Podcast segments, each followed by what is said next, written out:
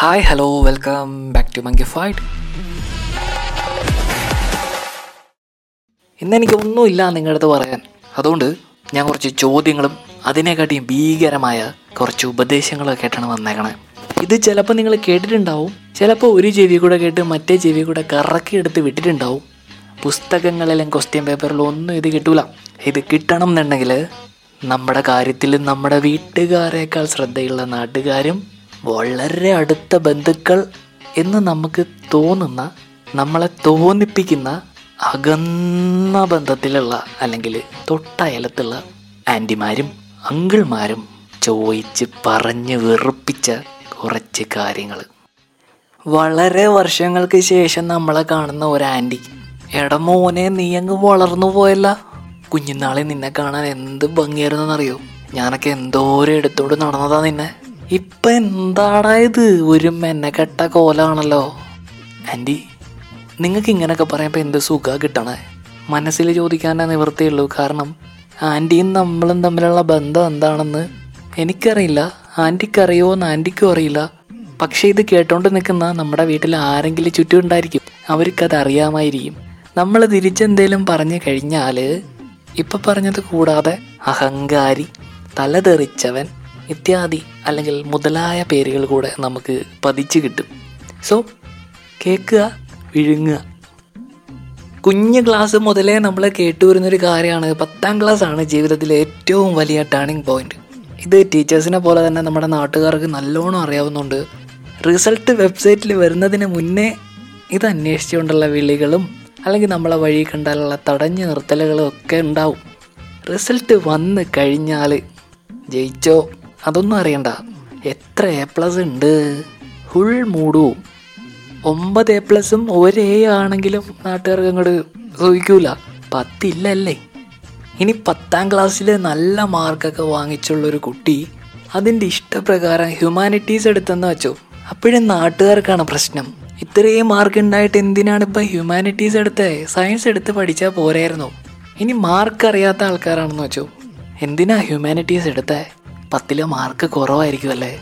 നാട്ടുകാരുടെ ഇഷ്ടത്തിന് വേണ്ടി സയൻസ് എടുത്ത് പഠിച്ച എന്തോരം പിള്ളേരുണ്ട്. അനുഭവിച്ചോ?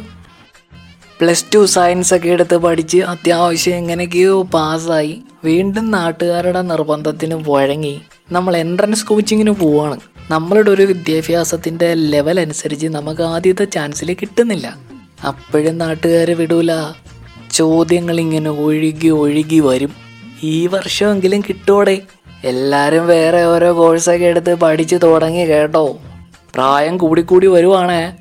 വല്ല ഡിഗ്രിക്കോ കൂടെ തലമണ്ട അടിച്ച് പൊളിക്കാൻ തോന്നും പക്ഷെ ചെയ്യരുത്. അങ്ങനെ ഡിഗ്രി എടുത്ത് കഴിഞ്ഞ് നാട്ടിലിങ്ങനെ നിൽക്കുമ്പോൾ വീണ്ടും വരും ചേട്ടന്മാർ ജോലിയൊന്നും ആയില്ലേ? ചേട്ടാ പി എസ് സിക്ക് പോകുന്നുണ്ട്. ആ എത്ര ലിസ്റ്റിലുണ്ട്? അല്ല ചേട്ടാ ഞാൻ ഇന്നലെ അഡ്മിഷൻ എടുത്തേ ഉള്ളൂ. പി എസ് സിക്കൊക്കെ പോയി സമയം കളയാതെ വല്ല ഗൾഫിലും പൊയ്ക്കൂടെ? എന്തിനാ? അല്ല ഗൾഫിൽ പൊക്കൂടെ? അവിടെ ചെന്നിട്ട് എടാ ഗൾഫിൽ പോയി രക്ഷപ്പെടറാ. ഓക്കെ. ഇനി ബി ടെക് കഴിഞ്ഞിട്ടുള്ളവരുടെ അവസ്ഥ. I T ഫീൽഡിലാണെന്നുണ്ടെങ്കിൽ ജീവിക്കാനുള്ളതൊക്കെ കിട്ടുന്നുണ്ടാവും അവരിട്ട് പിഴിയുവാണല്ലേ? നമുക്കില്ലാത്ത സങ്കടമാണ് അവർക്ക്. ഇനി ബി ടെക് കഴിഞ്ഞിട്ട് ബാങ്ക് കോച്ചിങ്ങിനൊക്കെ പോയിട്ട് ഏതെങ്കിലും ബാങ്കിൽ കയറുന്ന ആൾക്കാരുണ്ട്. ജോലി കിട്ടിയ സന്തോഷത്തോടെ ഫാമിലി ഗ്രൂപ്പിലിടും എനിക്ക് ജോലി കിട്ടി. ബാങ്കിലാണ് ഗവൺമെന്റ് ബാങ്കാണോ പ്രൈവറ്റ് ബാങ്കാണോ ആണോ? കേശവമാമൻ ചോദിക്കും. പ്രൈവറ്റ് അവിടെ തുടങ്ങുകയാണ് വീണ്ടും പുച്ഛം. നമുക്ക് അനുഭവിക്കാം അല്ലേ? ജോലിയില്ല എന്ന് പറഞ്ഞ് പെൺകുട്ടികളെ അറഞ്ചം പുറഞ്ചം കളിയാക്കിക്കൊണ്ടിരിക്കുന്ന ആന്റിമാരും അങ്കിൾമാരും ഇവർ കഷ്ടപ്പെട്ട് പഠിച്ചൊരു ജോലി വാങ്ങിച്ച് കഴിയുമ്പോൾ പറയുന്നൊരു ഡയലോഗാണ്. എത്ര വലിയ ജോലി ഉണ്ടായിട്ട് എന്താണ്? ചോറും കറിയും വെക്കാൻ അറിയത്തില്ലല്ലോ. ഞാൻ പോണു. ഗൾഫിൽ നിന്ന് ആരെങ്കിലും വന്നാൽ സ്ഥിരം ചോദിക്കുന്ന ചോദ്യങ്ങളാണ് എപ്പോൾ എത്തി? എപ്പോൾ പോവും? എന്നാൽ കല്യാണം കഴിക്കാത്ത ഏതെങ്കിലും ചെക്കന്മാരാണ് നാട്ടിലേക്ക് വരുന്നതെങ്കിൽ കല്യാണം കഴിക്കാൻ വന്നായിരിക്കും അല്ലേ? കല്യാണം കഴിഞ്ഞാൽ അവളെ കൊണ്ടുപോവോ? ഇതേപോലെ തന്നെ ഒറ്റയ്ക്ക് താമസിക്കുന്ന ചെറുപ്പക്കാരോട് ചോദിക്കുന്ന ചോദ്യം. ഫുഡൊക്കെ എങ്ങനെ ഉണ്ടാക്കണേ? ഒരു കല്യാണം കഴിച്ചൂടെ? ഫുഡ് ഉണ്ടാക്കാൻ വേണ്ടി എന്തിനാ കല്യാണം കഴിക്കണേ? നമ്മുടെ വിദ്യാഭ്യാസം മാർക്ക് ജോലി കല്യാണം ഇതെല്ലാം കഴിഞ്ഞാൽ പിന്നെ നമ്മുടെ ആകെ മൊത്തം ടോട്ടലുള്ള ഒരു അപ്പിയറൻസിനെ കുറിച്ചാണ് ചേട്ടന്മാരുടെ വ്യാകുലതയും ഉപദേശങ്ങളും ചോദ്യങ്ങളും ഒക്കെ. എന്തിരുത്തടിയനാടാ നീ? ഏത് കടയിൽ നിന്ന് റേഷൻ വാങ്ങിക്കുന്നേ? നീ ഭയങ്കരമായിട്ട് മെലിഞ്ഞല്ലോ. ഷുഗർ വല്ലതും ആണോ? മുടിയൊക്കെ വളർന്ന് കണ്ടാലേ അറിയാം കഞ്ചാവാന്ന്. എന്താടാ മുട്ടയടിച്ച് ക്യാൻസർ വല്ലതും? മോളെ മോളെന്താ ഒരുങ്ങി നടക്കാത്തെ? പെൺകുട്ടികളായ കുറച്ച് ഒരുങ്ങിയൊക്കെ നടക്കണ്ടേ? അവളുടെ ഒരുക്കം നോക്ക്. കണ്ടാലേ അറിയാം ആളി ശരിയല്ലാന്ന്. നിന്റെ മുടിയൊക്കെ നല്ലോണം കൊഴിക്കുന്നുണ്ടല്ലോ ട്രീറ്റ്മെന്റ് ഒന്നും നോക്കുന്നില്ലേ? ഇങ്ങനെ നീളം വെച്ച് എങ്ങോട്ട് പോവാ മോളെ?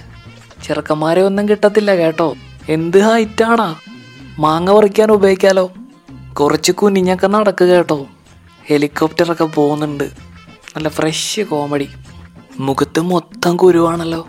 ചിക്കൻ ബോക്സ് ആയിരിക്കുമല്ലേ വീണ്ടും വീണ്ടും ചോദ്യശരങ്ങൾ ഏറ്റുവാങ്ങാൻ നമ്മുടെ ജീവിതം ഇനിയും ബാക്കി. ഇപ്പോൾ ഓരോ പെൺപിള്ളേർക്ക് വേറെ ഏതെങ്കിലും കുഞ്ഞി പിള്ളേരെ കാണുമ്പോൾ ഒന്ന് എടുക്കണം എന്നുള്ളൊരു ആഗ്രഹം മനസ്സിലുണ്ടെങ്കിൽ അവർ ചെയ്യാറില്ല. കാരണം ഏതെങ്കിലും ഒരു ആന്റി ഇത് കാണും.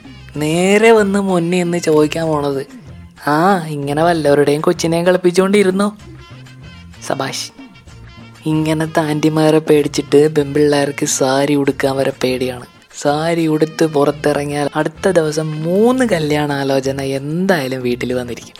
എന്താണല്ലേ? അയലത്തെ ഭീകരജീവികളിൽ നിന്നും പെൺകുട്ടികൾ നേരിടേണ്ടി വരുന്ന പ്രശ്നങ്ങൾ പലതാണ്.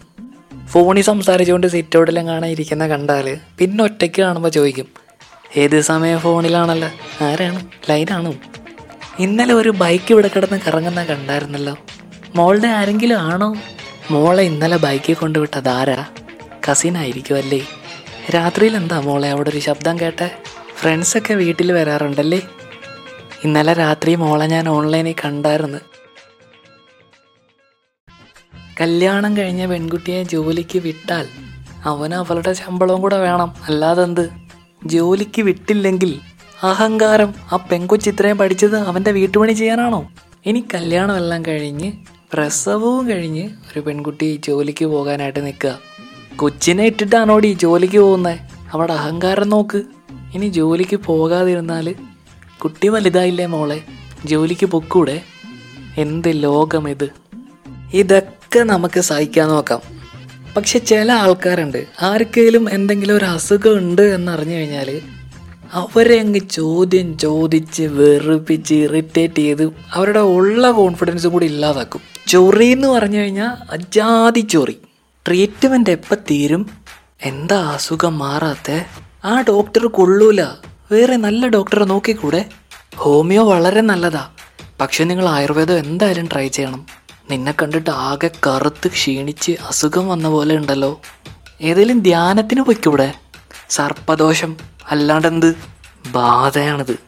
കൺഫേം. അതെങ്ങനാ? ദൈവവിശ്വാസം ഇല്ലല്ലോ. അതുകൊണ്ടല്ലേ ഇങ്ങനത്തെ അസുഖങ്ങളൊക്കെ വരുന്നത് ഇതെല്ലാം കഴിയുമ്പോൾ മെയിനായിട്ടൊരു സംഭവമുണ്ട്. നീ ഒരു കല്യാണം കഴിക്ക്. എല്ലാം ശരിയാവും. ഫ്രണ്ട്സിന്റെ കൂടെ ഒന്ന് കറങ്ങി നടന്ന് എന്തെങ്കിലും ചെറിയ അലമ്പ് കേസൊക്കെ ആയിട്ട് നമ്മൾ എങ്ങനെ വീട്ടിൽ അറിയിക്കാതെ മുങ്ങാം എന്ന് ആലോചിച്ചുകൊണ്ടിരിക്കുന്ന സമയത്ത് നമ്മുടെ അമ്മയുടെ കൂടപ്പിറപ്പല്ലാഞ്ഞിട്ട് കൂടിയും ചേച്ചി എന്ന് സ്നേഹത്തോട് വിളിക്കുന്ന ആ ആന്റി ഓടി വരും. ചേച്ചി നിങ്ങളുടെ മോൻ കൈവിട്ട് പോയി.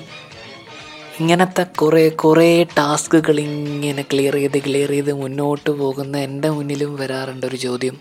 മങ്കി അടുത്ത പോഡ്കാസ്റ്റ് എപ്പോഴാണ്